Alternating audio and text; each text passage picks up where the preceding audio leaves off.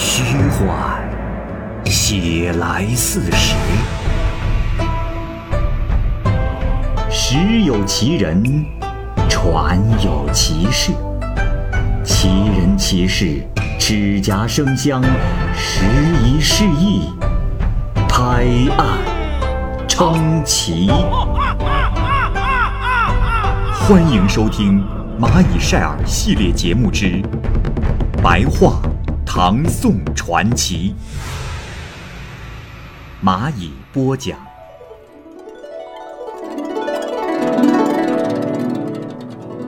崔书生，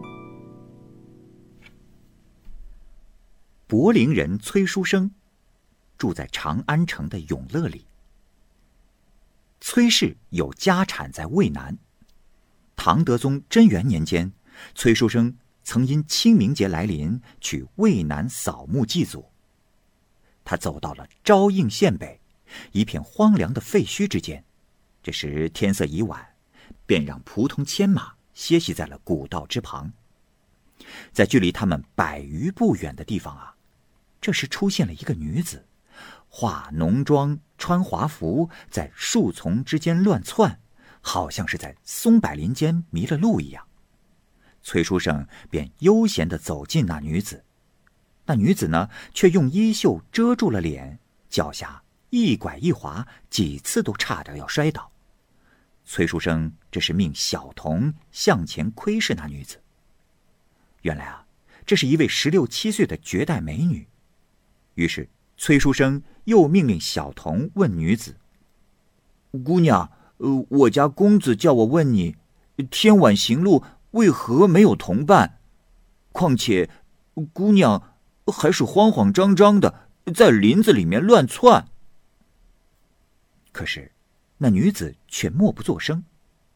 崔书生又命令另外一个小童啊，骑着马赶上那女子，并把马送给了她。那美丽的少女回头看了一眼崔书生，好像基本认同了他的好意。崔书生呢，于是便弯着腰，慢慢的跟在少女的身后，一直保持着一段距离。那美丽的少女骑上了马背，仆人就在前面牵着马。刚刚走了几百步远，就忽然又看见了几位侍女，张着嘴，喘着粗气，踉踉跄跄的过来，对少女说：“小小姐啊，你是去了哪儿啊？可把我们给累死了。”侍女们就追随着马向前又走了十几步，这时有一位年纪较大的青衣侍女正站在路旁等候。待到崔书生走近时，青衣侍女便向崔生道谢说：“啊，谢谢先生怜悯我家小姐迷路，还送马匹仆人来帮助我家小姐。现在天色已晚，还是请先生先到我们庄上歇息，明日再行路吧。”崔书生便问：“啊，谢谢姑娘，恭敬不如从命。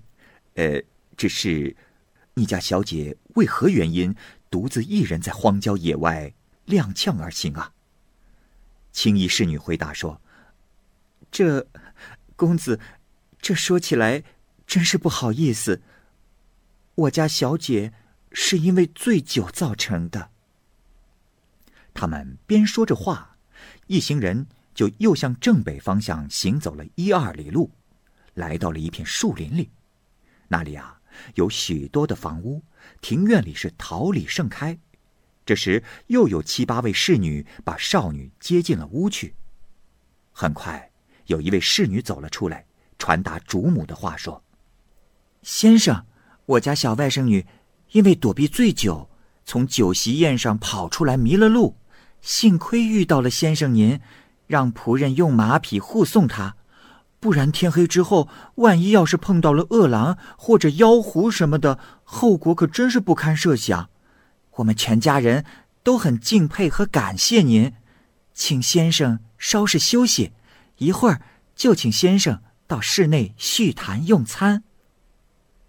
之后，又有几位侍女先后出来问候崔书生，就像是亲戚那样热情。不一会儿。主母便请崔书生进屋，与女主人见面之后，他们便请崔书生吃饭。吃完饭之后，又摆上酒，边饮边谈。女主人告诉他说：“不怕公子笑话，那迷路的女子姓王，是我的外甥女，长相美丽小巧，这人间没有谁能比得上她。我看公子人品好，又是读书人，我。”想把她许配给先生做妻子，不知公子意下如何呀？崔书生的本性本来就是轻浮放荡，见此啊，正中下怀，便借着酒劲儿向女主人行礼致谢。很快，女主人就让外甥女出来。崔书生仔细的观瞧，这女子简直就如天仙般美丽。当晚，崔书生就与女子成婚了。这一住啊，就住了三天，宴饮游玩，十分的高兴。而崔生的妻子王氏经常喊女主人为玉姨，玉姨呢也非常喜欢同崔书生玩一种叫做长巷的博戏。这里解释一下，长巷呢是流行在唐代的一种博弈的游戏，是一种棋局。这玉姨啊，喜欢崔书生身上带的口脂盒子。这里解释一下。口脂盒子啊，就是类似我们今天的唇膏。每赢一次啊，玉姨必要索要一盒。但是若是玉姨输了，她呢会把自己的玉指环送给崔书生。但是，一般情况下是崔书生输的时候多。崔书生呢，以前曾在长安买过六七个口脂盒子，可是现在已将大半输给了玉姨。当然呢，崔书生也赢得了玉姨两枚玉指环。忽然有一天，这一家人大惊道：“不好，有贼来了！”崔书生的妻子啊，便将崔书生从后门推了出来。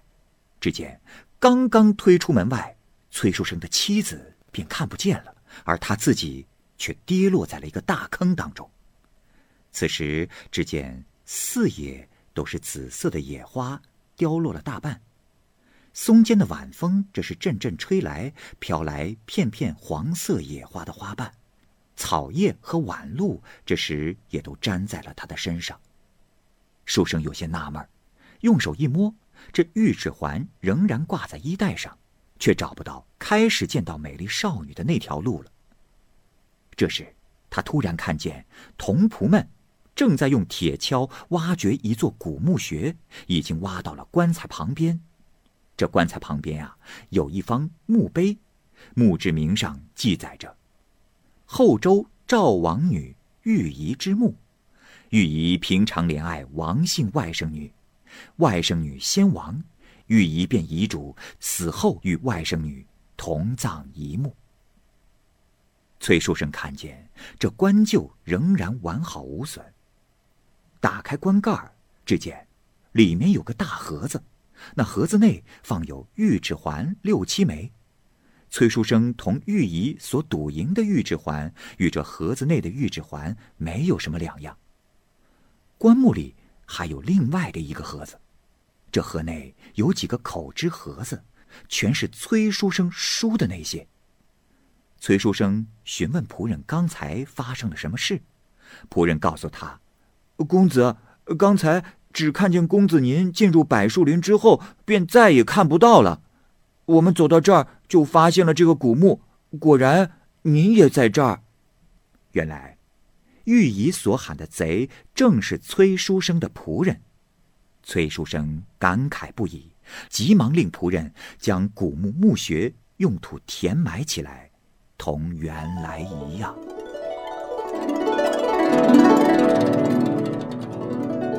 陆生。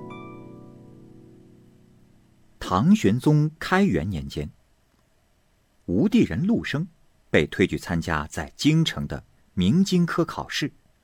陆生很贫穷，没有仆人，曾经早起去拜访熟人，自己呢骑着毛驴走。可是，这毛驴忽然惊骇跳跃，挣断了绳索逃走了。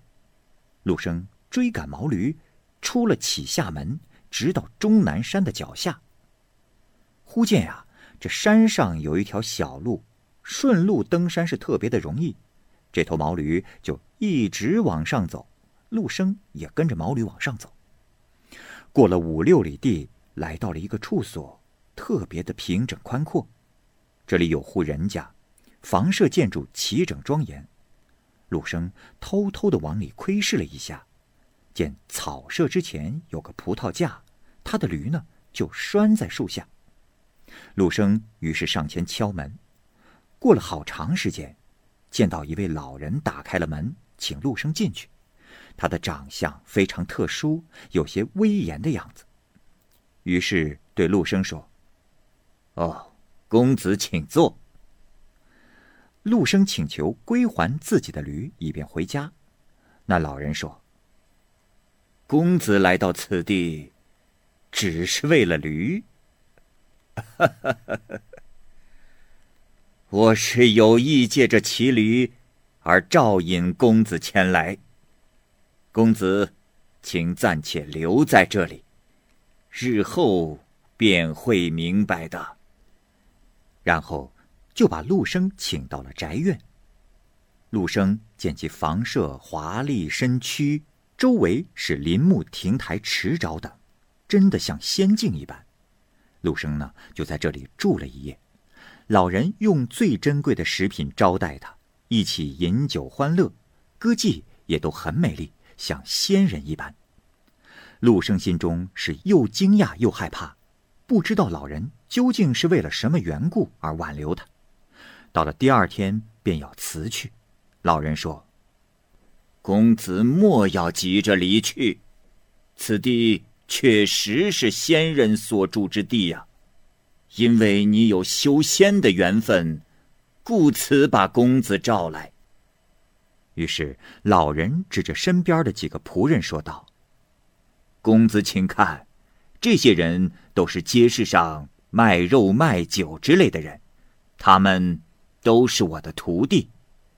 修行成功的人能呼风唤雨，能变换隐形，能在世间任意游走，人们常看不见他们的形体。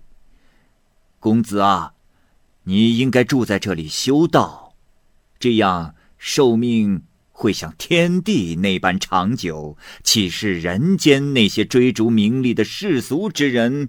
可比的呀，公子可要想好啊。这时，陆生下拜，感谢的说：“啊，若真如此，就请老仙人传授教诲。”老人说道：“好，呃，只是你得给我这个当老师的人一份礼物。”应该献出一个女人，呃，我估计你没办法得到。现在，我就教给你一个能办到的方法。于是，让人拿来了一根青竹，量一下有一人那么高，然后递给陆生说：“你且记住，拿着这根青竹，到城里去。城里在朝中做官的。”五品以上、三品以下的家中，若是看到有女子，就把青竹投到那里，然后把女子娶来。只要公子心中记着我的吩咐就行，莫要有顾虑。只是，公子一定不要到朝中有权有势的大官家中去，他们会有制服公子的办法。陆生于是拿着青竹竿就进了城了。他也不知道要往哪个公卿大官的住宅里去，走了好几家呀，都无女子，而人们呢也没有发现他的行迹。后来他来到了户部姓王的侍郎家中。进入楼阁，正好看见一个女子正对着镜子梳澡妆。陆生就把竹竿往她的床上一扔。拉着那个女孩就走，等下门街回头看时，原来那个竹竿已经变成了女人的形体，直挺挺的躺在床上，全家都惊慌的呼叫：“小姐突然死了！”陆生这时拉着女子离去，恰巧呢遇上王侍郎下朝回来。当时啊，朝官中来拜会和有事请他帮忙的人是拥满了街巷。由于王侍郎的府上门宅深幽，门廊重叠，这陆生啊没有能够顺利的出去，就隐藏在了中门的旁边。王侍郎听说女儿死去，就进到房中探视，左右的人都急得来回奔跑。时间不长，公卿以下的官员都来到了府上。当时叶天师在朝中，王侍郎就派人跑着去邀请，让叶天师一定屈驾前来。这时，陆生呢已经在门旁边藏了大半天了。不一会儿，叶天师到了。对着死去的女子诊视了一下，说道：“大人呐，这不是妖魔鬼怪在作祟，而是有会道术的人干的。”于是就拿来了水，一边念咒，一边往死去的女子身上喷水。那女子立即又变回了竹竿。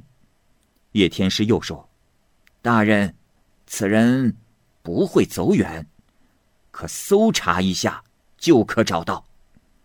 于是他拿着刀，念着咒语，在宅院中四处搜寻，果然在大门边找到了陆生。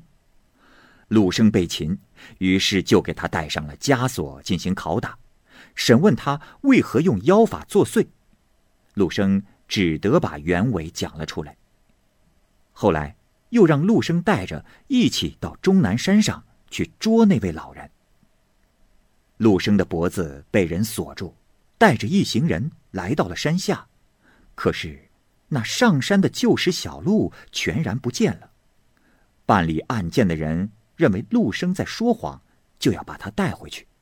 这时，陆生向着终南山大哭着说：“老人家，你是要让我死在此地吗？”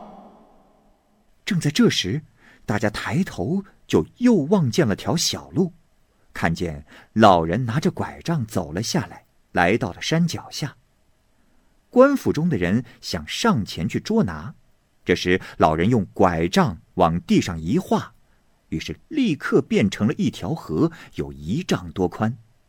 陆生叩头哀求：“唉，你走之时，我就告诫过你。”不要到权贵等大官人家去，你有意违背我的命令，灾祸是你自找的呀。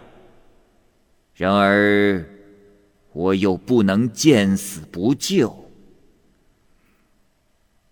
这时，跟随陆生的府吏们正在惊视之时，老人取一口水一喷，就出现了一片黑雾，数里之内都如同黑夜。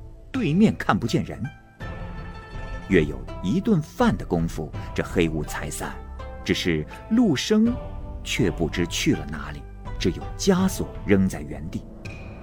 上山的小路和那条河也都不见。